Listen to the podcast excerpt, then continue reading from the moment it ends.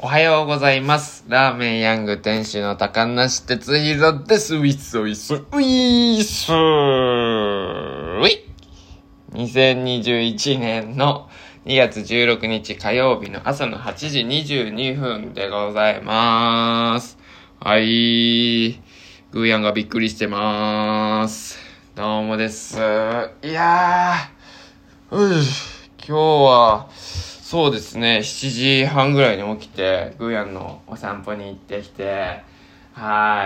ーい、はい、グーヤンありがとうね、はいはいはいはい、はいはいはいはい、うんうん、オッケーオッケーオッケ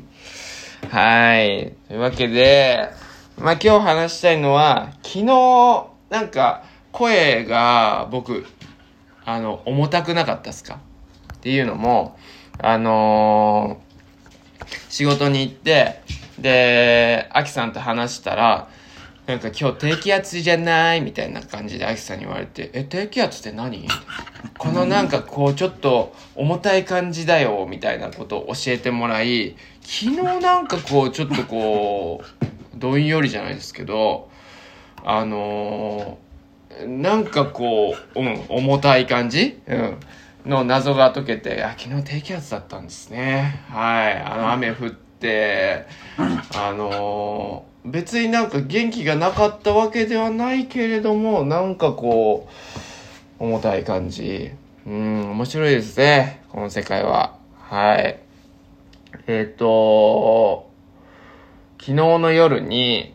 僕ね、ニュースピックスっていう、あの、サイトあるじゃないですか。いろいろこう、世界情勢とかテクノロジーとかなんかビジネスとかそういうのを発信しているサイト、あのテキストでもそうだし動画でもそうだしみたいなのを僕そのコロナ出始めの時に、まあ、ちょっとこう先行き不安だなというか。そのまあこの時代の流れを掴んでおかなきゃいけないななんて思ってまあいろいろチェックしてた中で一つニュースピックスもあのチェックしてたんですよ。であれ月額せんろっぴゃくえんとかであの入っててでしばらくさん、よんかげつかなそれで動画がまあちょっとまあ番組みたいなまあちょっとこの有識者っていうんですかちょっとこう頭のいい方々がこう議論するみたいな番組が多いんですけどそれまあ対談とかするやつなんだけどそれを見てたんだけどなんかこうどんどんインプットしていくうちにうーんもういらないかなってところがきまで行ってで解約してたんですよそれを。でで、まあ YouTube でもニュースピックスってあるんだけど、こう、面白いところ、面白くなる直前みたいな、まあ面白くなる直前っていうか、まあ、半分ぐらいをあの見せて、あとの半分は自社サイトでみたいな、あの、有料登録しないと見れないですよみたいなやつがあって、最近よく俺の YouTube に出てくるのが、なるけまことっていう、あのー、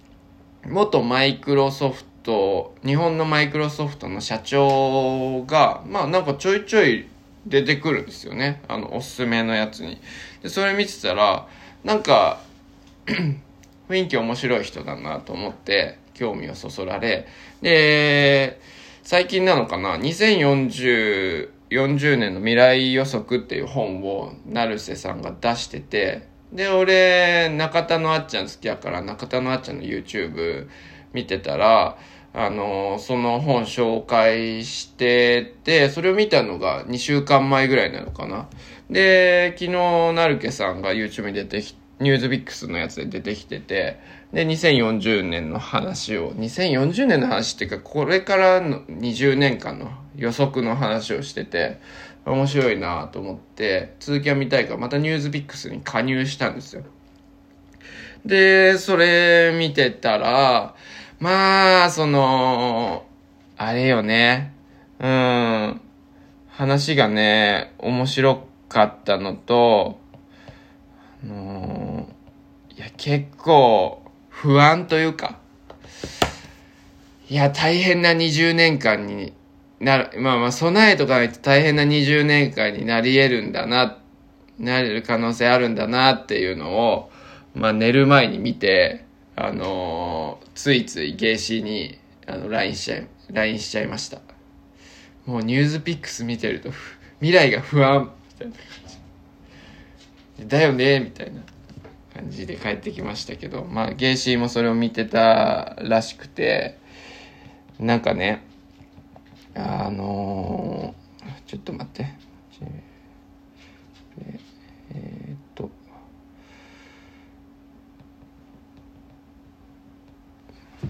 ちょっと水飲みます。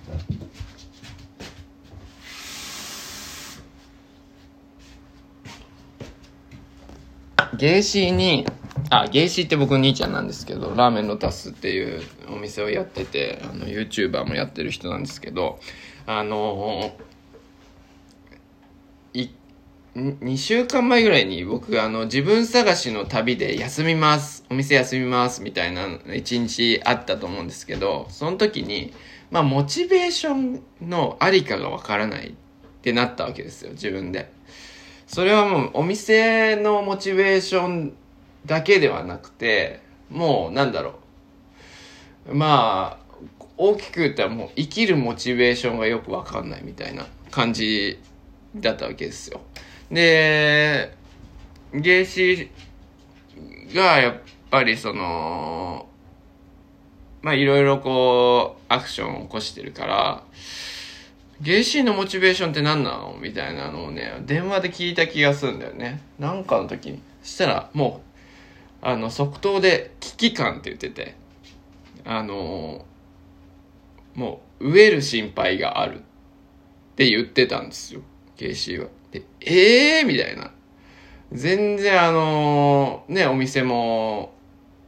まあ、細かいことはわかんないですけど、全然、売れてると思うし、順調ね、 YouTube もじゅうまん登録者は超えてるわけですから、もういいじゃん、時代にも乗ってていいんじゃないのって思うんだけど、いやもう危機感でしかない、もう最近外食してないみたいなことを言ってて、でなんだよと思ったんですけど、まあ、ゲイシーはこのにせんよんじゅうの未来予測のこのナルケさんのニューズピックスの動画を見てたらしくて、それを見てたら、まあ、確かにそうだなっていうのがちょっと分かったのね。その、その、ナルケさんもその動画の中で、まあ自分が今よんじゅう、まあナルケさんって今ろくじゅうごさいで、あの平均寿命だからを考えた時に、あとにじゅうねんぐらい自分は、まあ平均だと生きると。まあ、あのー、短いようでにじゅうねんって結構長いなって思った時に、にじゅうねんの予測しとくか、みたいな感じで書いたっぽいんだけど、そう、そんで、ナルケさんがよんじゅっさいだったとしたら、もう外食とかせずに、あのー、株に投資するって言ってたのね。ああ、なるほどな、そういうことかと思って、まあ僕も最近その株にちょっと、あのー、勉強し始めてるから、ああ、まあそうだよなって、ちょっとこう、なんだろう、自分の頭の中で繋がった感じ、いろいろね。まあ、ゲイシーが言ってたこととか、株のこととか、ナルケさんのそのこととかがくっついたなっていう感じがしたんだけど、まあ、あのー、ざっくり俺が一番不安だなって、にじゅうねんかんの予測の中で不安だなって思ったのが南海トラフ地震だよね。うん。とか、まあ、関東に来る地震、まあ東京はもうあのそれで地震はまだいい、いいんだけど、えっと南海トラフ地震が来た場合、歴史上を、まあ、まず南海トラフ地震がこのさんじゅうねんよんじゅうねんではちじゅう、ななじゅっパーセント から はちじゅっパーセント 起こり起こる可能性があるって言われてからもうじゅうねん経ってるらしいの。だから確率は はちじゅっパーセント、きゅうじゅっパーセント ぐらいまでいってるっぽいんだけど、まあそれはもう完全に周期だから、歴史上の周期だから必ず起こることだから、まあ地震はまあめちゃめちゃでかいのが、まあまあ俺らもさ、小学校の時からずっと言われて避難訓練とかもされてたから、まあなんかこう自分の中にこう地震が、この地域は地震が来るんだっていうのは完全にすり込んであるっていうか、もうそれもなんか当然みたいな感じになってるんだけど、地震はいいとして、あのまあ、地震はいいというか、それでさんじゅうなんまんにん、まあ、亡くなる可能性があるっていうふうに言ってたんだけど、それで、それって東日本大震災のじゅうばいとからしいんだけど、比にならないぐらいのでかいのが来るっぽいんだけど、まあそれでまあ死んだら死んだで、まあしょうがないかなっていう感じじゃん。地震はもうもうもうよくわかんないじゃん。うん。あのー、でもそれで生き延びたとして、その後まあ数ヶ月から数年の間で富士山が噴火するっていうのも、それ歴史上そうだったわけらしいのよ、ずっと。富士が、富士山が噴火すると、あのー、まあ、富士山の近く、東京ぐらいまで全部にセンチぐらい、何、灰が積もるらしいのね。にセンチ積もったら、もう、いろいろライフラインがダメになるらしいのよ。交通もダメになるし、下水もダメになるし、あのー、水も行き届かなくなるから、だから、まあ、東京とかもうめちゃくちゃ、もうやばいことになるっていうか、まあ、トイレにも行けないし、水も飲めないし、あの移動もできないしみたいな感じになっちゃうらしいんだけど、まあ、こっちもこっちでそうめちゃめちゃ近いしさ、火山灰がそれ東京以上に降り積もるわけじゃん。そうなると、まあじゃあ今俺がやらせてもらってる商売はどうなんだっていう話で、まあ俺がやってる飲食店以外も全てこう停止になると思うんだけど、そうなった時どうなんのみたいな、あのー、そういう不安がまずこうバーンってあって、まあそうなった時にさ、まあじゃあ国が助けてくれるとか、他の、まあ、世界的にこうまあ、地震があったりとか支援が来たりはするわけじゃん、他の国からとかで助けてもらえるっていうことを、あのーまあ、どうにかなるっしょっていうふうに思うのはいいんだけど、あはいはいはいはいはいはいはいはいはいはいはいそう思うのはいいんだけど、まあ、コロナの今回の件でも学んだけど、まあ、自分で考えて自分でどうにかしないと、あのー、ダメじゃん早い話がダメじゃないですか。結局そのなんか銀行の人が言ってたけど、今コロナで潰れてるところって結構老舗の、あのー、年配の方たちが多いと。そういう人たちなんで潰れるかっていうと、今のテクノロジーをあの利用してないから、あ時代が変わってるんだけど、それに取り残されて売り上げが立たず、やっぱ閉まっていっちゃってるっていうのは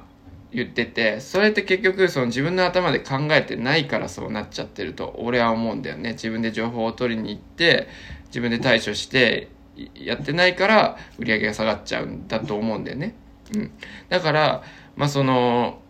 富士山が噴火したとして、その自分がその時にこう、うーん、考えられる人になってないといけないから、今からその対策をしていきたいなって昨日思ったわけよ。でそれがまあちょっと株の方とつながってくるんだけど、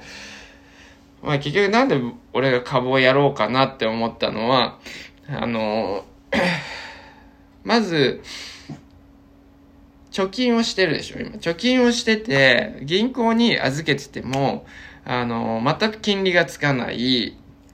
そんで、えー、金利がつくどころか、銀行を利用することによって手数料が常に取られているっていうことは、銀行に預けてるとどんどんお金が減っていくっていうところになるわけよ。で、プラス、えっと、日本って絶対これから衰退していくんだよね。必ず、それは必ず政府と、その、成毛さんも言ってたけど、政府の、とかがどうするかとかも関係なく、必ずその人口が減ってるところ、少子化している国っていうのは必ず衰退するっていうのがもう決まってるらしくて、逆に人口が増えてく、あのー、国って絶対反映してくらしいのよ。それはもう世界のデータ、歴史のデータがもう証明してるらしくて、だから日本はどんどん衰退していって、つまり日本円の価値っていうのはどんどん下がっていくわけじゃん。だからに同じひゃくまんえん持ってたとしても、今のひゃくまんえんとじゅうねんごのひゃくまんえんだったら、あのじゅうねんごのひゃくまんえんの方が価値が低い。だから持ってるだけでどんどん価値が減ってくっていうわけなのね。で、これからまあ、あのどんどんそのインフレが、お金の価値が減っていく行って、今すごいその、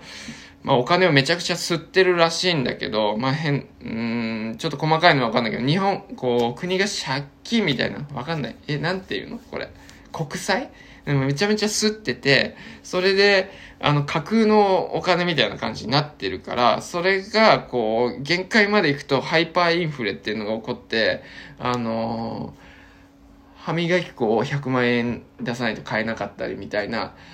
そういう時代が来る可能性もあるっていう。で、来ない可能性ももちろんあるんだけど、だから資産を、自分の資産を日本円だけで持ってく、持っておくっていうのはすごいリスクが高いことで、いろんな、その、ドルだったりとか、えー、わかんない。ユーロその辺よくわかんない。中国のお金とか、そういうのに、あのー、分散していかないと、結局自分の資産が減ってしまうよっていう、まああとは東京の、あの一等地の土地とかマンションとか持ってたら、それは不動産として持ってたら価値は下がんないんだけど、日本円で持ってくのはすごいリスクがあることだっていうことプラス、えっと、まあ金利のこともあるから、俺は、その、投資信託で、あのー、積み立てニーサで、米国株に、えー、投資しようかなっていうのを考えてたわけよ。まあちょっとこれ、あのー、わかる人にしかわかんない、まあ、のかもしれないけど、ちょっと、ちょっとそこの説明は省くんだけど、まあ、積み立てニーサっていう、いうので、あのー、投資信託っていうのは、全然説明省いてない。まあ、投資にめちゃめちゃ詳しいプロの人たちに、えー、お金を預けて、それを、えー、そのプロの人たちが、えー、代わりに株を運用してくれる、買ってくれるっていうサービスみたいなもんで、多分、今の俺の知識だとそのぐらいなんだけど。で、えっと、その投資信託の仕方もたくさんあるし、まあ、投資信託以外にも イーエフティー だかって、まあ、やり方があるんだけど、その中で、えっと、俺は積み立てニーサで、えー、エスアンドピーごひゃく っていう、米国のアメリカの優秀な企業、ごひゃくしゃの株を、えー、こう、なんかセットになってるやつがあるんだけど、それを積み立てニーサっていうので、えー、年間よんじゅうまん投資するっていう、月に分けると さんまんさんぜんさんびゃくさんじゅうさんえんなんだけど、それを月、なんか月、に毎回払っていくから、毎月払っていくから、だから積み立てっていうのがついてるんだけど、それを、えっと、まあ、今日本株ってめっちゃバーンって上がってるんだけど、それはめちゃくちゃお金をコロナで吸ってるから、実はお金が今めちゃくちゃ日本の中で、まあ世界的にもそうなんだけど、めちゃめちゃお金が余ってて、それで株、潤ってるところはめちゃくちゃ潤ってるから、あの株がそれで上がってるらしいんだけど、こっからコロナが収束したら逆に株がめちゃめちゃ下がる可能性があるらしいのね。もうすられなくなるから、お金が。そうなった時に、まあ、ハイパーインフレっていうのが起こり、起こり得るんだけど、えっと、俺は日本株ではなくて、米国株を、に投資する理由は、あの、米国株って過去にじゅう、さんじゅうねん、の、えー、データを見ると必ず右肩上がりに上がってるらしいのよ。あのそれはこう上下がもちろんずっとこうなんていうんだっけあれって下げるまあいいか上下がいろいろあるんだけど、でもあのにじゅう、さんじゅうねんでバーってこう見ると右肩上がりになってる。で毎月それ積み立てることによってえっと、高い時には少なく、高い月は少なく買って、すく、えっと、株が低い時にはたくさん買えるっていう。だから、前、定額で買うとそうなると。えー、こんな分かってないのに株投資するの大丈夫かっていう感じになってきてますけれども、はい。で、えー、その、毎月株に投資してにじゅうねんあそれができるのね。積立 ニーサ ってにじゅうねんしかできないって決まってて、そうすると、まあ、全部ではっぴゃくまん投資することになるでしょ。で、でそれをにじゅうねん今のデータで右肩上がりで見ていった場合、えー、そのはっぴゃくまんの株が、えー今の日本のお金に換算するとせんさんびゃくまんの価値になると。だからにじゅうねんご、だいたいまあごひゃくまんぐらいプラスに な, なるよっていうのは、そのなんか単利と複利ってやつがあるらしくて、こう複利っていうのが効くんだけど、それはまあ、そのさ、年間よんじゅうまんやるじゃん。で、よんじゅうまんにそこに、えっ、ー、と、これ金利っていうのかな配当金っていうのかな、えー、どっちだっけわかんないけど、まあ、よんじゅうまんの株が、まあ、よんじゅうにまんに な, なるとするでしょ。そうすると、そのよんじゅうまんに対して、えっと、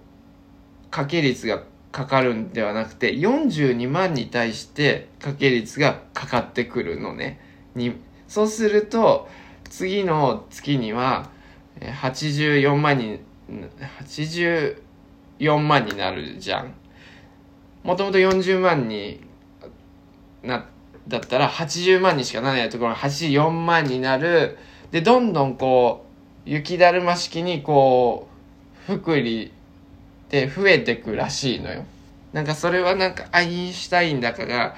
あの発見したえアインシュタインだかが言った人類の一番の発明だみたいなこと言ってたらしいんだけど、こうよく聞く指数関数的に最初は増え率が増加率が少ないんだけど、どんどんこうコツコツやっていくことによって途中からめちゃくちゃ上げ率が増加率が上がるっていうのがあ福利の力らしいんだけど、それでにじゅうねんかん毎月さんまんさんぜんやっとくとプラスごひゃくまんの価値が生まれるっていうらしいのね。そう。で、それでそこで何がいいかっていうと、その、えっと、保有してる株は米国の株だから、どんだけ日本のがインフレを起こしたとしても、えっと、米国で持ってると下がんないじゃん、その価値が。っていうリスク分散的なことも含めて、えー、米国株に投資した方がいいんじゃないかっていうのを思ってるわけよ。あのー、もちろん イーユー の株とか中国の株とか、まあその成瀬さんは、まあ3、さんねんごぐらいからインドの株もいいんじゃないかみたいな言ってたんだけど、なんかまあこれからのその国の発展のあの予測とか見るとインドが結構強いからそういうことだと思うんだけど、そうそうちょっと休憩しよう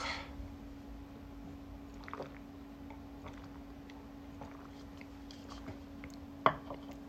で、そういう意味でやってるわけよ。で、その、いや、やろうかなって思ってる。ださんまんさんぜんえんだったとしたら、毎月ね。そしたら、その今自分が積み立ててるお金の一部をそっちに移動するだけっていう考え方もあるわけね、自分は。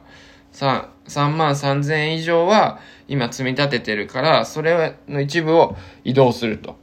それでいいじゃん。で、積み立ててるお金っていうのは使ってないわけだから、結局このよねん、よねんかん、お店よねんかんやって、使っ、よねんかんもやったっけ？わかんない。さんねんかんちょっと、で、積み立ててない、積み立ててたのは使ってないわけだから、それ移動する、まあ、もう、銀行に預けてあるだけのお金っていうのがあるから、それは移動してもいいかななんて思うんだけど、でも、積み、さっきも言った通り、福利の力を、あのー、使うためには、積み立てニーサのいいところって、途中で下ろせるところが、他にもイデコとかあるんだけど、同じようなやつで。でも、イデコは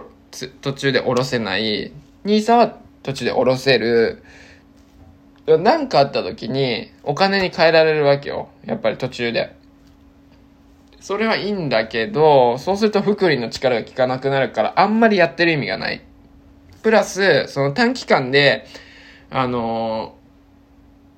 下ろしちゃうと、その変動が下がってる時もあるから、もちろん。こう長期でにじゅうねんやると、まあ、きゅうじゅうごパーセント だっけかなの確率で、まあ、上がるっていうことなんだけど、短期で言うと、まあ、ガンガン下がる時もあるから、でそこで下ろしちゃうと、まあ、損になったりするわけよ。だから、あのー、結局下ろせないのよ。にじゅうねんかん。うまくやるには。そう。だから、えー、自分が銀行で持ってると、一応下ろせるじゃんっていう安心感があるじゃん。まあ、なんか、例えば冷蔵庫がボーン壊れましたとか、今手持ちのお金がないですなった時は、積み立てを崩すしかないわけよ。俺としてはね。だから、うーん、どうかななんていうのを検討して、していたから、もうちょっと勉強してからやろうかなとか思ったりとか、積み立てニーサじゃなくて自分で株を選んで買うっていうこともなくはないね、視野に入れてこうかななんて思って、あのー、考えてたところなんだよね。でもまあそのさっき言ったように日本はどんどん衰退していくし、まあ富士山も噴火するしみたいな感じで、えー、どうしようかなって今思ってるんだけど、あのー、例えばその今積み立てに今は、その、俺自己投資にどんどんお金を使っていこうっていうのがこのさんねんかんの自己投資だったり、事業投資にどんどん使っていこうっていう、このさんねんかんだったわけよ。あのー、そういうちょっと老後のことは考えずに、まずは今、どんだけ、その、自分だったりとか、そのお店の価値を高められるかっていうところに、あのー、重きを置いてねやってきたわけなんだけど、例えばそのさ積み立て株の投資をせずに、まあやっぱ限られてるからお金っていうのは俺の中でね、うん今の段階ではだからそこに投資をせずに、例えばクレジットカード電子決済に対応しているようなこのディスプレイのでかいディスプレイのついた券売機をあの導入してみようとか、そうすることによってで、まあ、お客さんがより、えー、便利に使えるお店になるわけじゃん。そうすると、まあ、お店の売り上げも上がる可能性がある。それは長期って考えたら、あのー、全然元は取れるし、うん、まあ、結局日本円しか得られないんだけど、それは。でもまあ、そこに価値をつけるっていう事業投資もありだなと思うし、今後そのお菓子の工房を作ってもっとお菓子事業を、うん、里江さんと一緒にお菓子事業を頑張っていく、いろんなところに卸したりとかするような事業もやるためにはお菓子の工房が必要で、そういう施設が必要なんだけど、今の店舗ではできないのね。だからそこをまあ新たに借りて改装してやろうかなとかも思ったりとかね、うん、考えてる。それは全てにおいてそういうのお金かかることだから、その限られたお金をどこに回していくかっていう感じではあるんだけど、でも自分の中でその例えばお金を稼ごうと思えば、まあね、今四つ葉に夜をあのやってもらってるけど、自分が夜お店に立って一日バーってやれば今の売り上げより確実に いってんご 倍ぐらいは増えるわけで、日曜日休んでるけど日曜日の日もやったりとかすれば確実にもうにばいとか、今の売り上げのにばいになったりはするわけじゃん。でも自分は健康でありたいし、そのやりがいを持ってお店に立ちたいっていうのがあるから、今のあのところに落ち着いてていて営業形態でやってるし、なんか自分はお金だけじゃないところ、なんかそのやりがいみたいなのすごい求めちゃってるわけ、求めちゃってるっていうか、もうそれがないとできないって思ってるから、例えば誰も気づかないような天井の色をこのレンガ色から 白, 白色にしたんだけど、それも にじゅう、さんじゅうまんかかってるんだけど、それを にじゅう、さんじゅうまんかけても別に何の売り上げも上がんないわけよ。でも自分としてやりたいからやってるみたいなのとか、例えばあのアパレルの中で言ったら靴下を作ったりとか、あのプロダクトだと今度ハンドソープとかアロマミストとかも前に作ったりとか、まあ、他の一部のアパレルに関しても全く利益ないんですよ、あれ。あのまあ利益ないっていうか、このまあ、利益全部売っても いち、にまんとかぐらいの感じもトントンみたいな感じになっちゃう。はいはい。はいはいはい。トントンね。トントンね。はいはいはい。ぐらいの感じで、なんかそっちのこうロマンみたいなところをこでや、やりたいとかやってるところもあるから、なんか全てがお金のためにってなるのも違うんだけど、そのバランスが頭の中でごちゃごちゃっていう。まあ、結局お金がないとそういう自分がやりたいこともできないしっていうのもありの、そこをうまくやってこうよみたいな感じで、今結構ね、その、せめぎ合いしてて、でも、あのー、無駄なものには絶対お金をかけたくはないから、ちょっと保険屋さんとかに、まあ保険とかほぼ入ってないんだけど、例えば絶対入らなきゃいけない保険とかあるじゃん。車の保険も絶対必要だし、火災保険も必要じゃん。あの、家借りるときとか、お店の物件借りるときとか。火災保険なんてもう、あの、めちゃめちゃ俺、ケチってるからね。あの、友達の保険屋に相談して、あの、火災保険入ったんだけど、めちゃめちゃ細かいねって言われて、あの少しでも安くしてって言って、もういろんなもん切って切って、いやまあ俺の中では火災保険入り入る理由って、火災保険に入らないとお店の物件が借りれないからっていうだけの保険なのよ、俺の中では。だから別に保証とかはもう最小限でいいからって、これも切ってこれも切ってって言って、あの友達だからいいもののそんなことやってて、でほんとてっちゃん細かいねみたいに言われて、その時にえなんで細かくない、だって経営者の人ってこう細かいんじゃないのこういうのって言ったら、いやいやいやいや全然ざっくりやってるよみんなみたいな、ええー、と思って、あーなんかね、まあまあまあまあそれまあまあまあ、まあ、ちょっとイラッとしたんだよねその時。いやいやいやいやいやいや、どんだけお前お前このせんえん稼ぐのどんだけ大変だと思ってんだボケみたいな思ったけれども、そうそうそうそうそうそうそういうところは毎毎月ねせんえん安くなればいいちねんでいちまんえんですから、いちまんにせんえんですから、それがね、あのー、いちまんにせんえんあれば T シャツじゅうまい作れますからね。うん。T シャツがじゅうまい売れたらよんまんえんになりますからね。とかね、そういうことですからね。で、せんえん浮けばね、あのー、スタッフさんの時給ごじゅうえん上げれますからねっていうね。そういうことですからね。なんか、それは細かいのかどうか、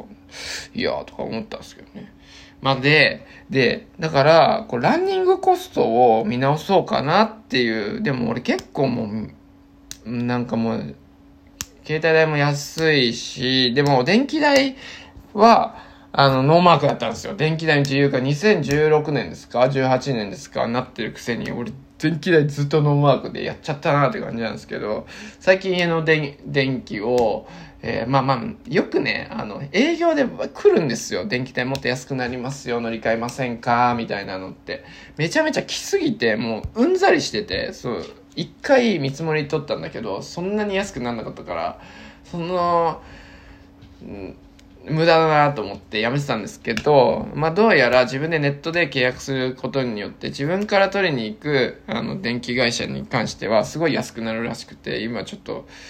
まあ昨日も営業来たんですけど、検討してるんですけど、そういうものをどんどん、まあ、削ってい、削れるところは削っていって、それを投資に回すのか、まあ何の投資に回すのか、株の投資に回すのか、事業投資に回すのか、自己投資に回すのか、あれなんですけど、まあ、次は電気代ですね。うん。やってみようかなと思ったり。はい。やっぱね、ランニングコストを見直すって大事ですね。あの、僕の後輩で、割と売れてるミュージシャンの後輩がいるんですけど、彼は、あの、田舎から東京に、えーね、上京するときに、まず携帯を SIM フリーにしたって言ってたからね。うん。あのー、やっぱランニングコストから見直さないとって、彼はその時もごろくねんまえに言ってましたけど、まあ当時はそう、今のように、あのー、知名度がなかった後輩ですけど、いや、やっぱね、あのー、できる子は違うね。うん。当時からね。やっぱり。うん。はい。そう。で、まあ、僕の中では、こう、株のことだったりとか、考えて、わ、めちゃめちゃわかんないのよ。まだ全然勉強し始めてわかんないし、その、そもそも、その、なんだろうな、えー、あれ知ってますグレートリセットとか。まあ、もうその貨幣価値がもうリセットされるみたいな。っていう説も出てるし、まあもう給付金もね、バンバン出てますから、お金めちゃめちゃ吸ってるじゃないですか、今。もうばらまきまくってるじゃないですか、政府が。もう世界的に。だからもう、ベーシックインカムとかも言われるしさ、もうインフレ、もう確実、お金の価値がもう曖昧に な, なりまくってるじゃないですか。だからそもそもこう、お金を持って、貯金をしてねとかね、あの言ってますけど、それが、それって、なんか意味あんのかっていうところもあったりとか、なんか最近その、あのー、本でファクトフルネスっていう、なんかめちゃめちゃ売れた本があるじゃないですか。それってなんか、こう、俺的に簡単に要約すると、悲観的なニュースがめちゃくちゃ取り沙汰されるけれども、同じぐらいいいニュースもたくさんあるから、えー、データに基づいてしっかり判断しましょうみたいな。だから、この、その、なるけさんの、えー、ニュースピックスの動画に関しても、すごい伸びてるっぽいんだけど、この伸びてるのって、結局こう、あの、なるせ、なるけさんがそう思ってやってるわけじゃないとは思うんだけど、すごい不安を煽る動画になって、結果的になってるわけね。俺も、わあ、大丈夫かなって思ったぐらいのやつだから、そういうのが伸びる、自分、人の心に刺さるっていうことを、えっと、なんて言うんだろう、自覚してないといけない。自分も、その、これは、うーん、まあ、真実真実ではあるとは、んなんて言うんだろうな。予測としては、えっと、正確かもしれないけれども、これだけじゃないぞと。これだけに、こう、なんかこう、不安に支配されてはいけないなっていうのも思うわけ。だから、その、もっとこう、のんきなことももちろん、あの、していきたいんだけど、なん、うん、うまく言えないけど、な、まあ、楽しくやろう。うん。はい。そうなんですよ。結局、だから今、こう、いろいろ勉強して、わかんないことだらけなんだけど、今じゅうねんまえの自分、30あさんじゅうよんですからにじゅうよんさいの自分って考えを考えると、にじゅうよんさいの時はとなんもう全然世界も違うし、自分自身も変わってるから、俺がよんじゅうよんさいになった時に株のことをめちゃめちゃ詳しくなってるかもしれないし、世界の状況も変わってるかもしれないわけじゃん。だから勉強を続けようっていうことなんですけど、だってにじゅうよんさいの時はもうあの決定的な今と決定的な違いが、もう労働力しか俺持ってなかったのよ。時間を切り売りする働き方しかできなかったわけね。まあバンドをやりながらバイトだったりとか仕事をしてたんだけど、まあバンドはもうほぼ金になってないですから、あのとにかく労働して稼いで生活していくしかなかったんだけど、当時あのそっから今はあの自分の時間を切り売りするだけではなくて、自分の商品っていうものを持って、あの、まあ、具体的に言うとラーメンだしアパレルだしプロダクトだし、まあ、今ではそのさとりさんと四つ葉があの使ってくれてることによって、ある意味で店舗っていうものも俺の中では商品と し, して価値をあのー、価値が発生しているものになっているから、自分の商品を今持ってるから、それを、えー、提供させてもらうことによってお金をいただいて、えー、生活をしているっていう感じで、にじゅうよんさいの時からしたら全然、あのー、回り方が違うんだよね。自分のお金の、なんか、生み出し方が。うん。で、やっぱり歌を、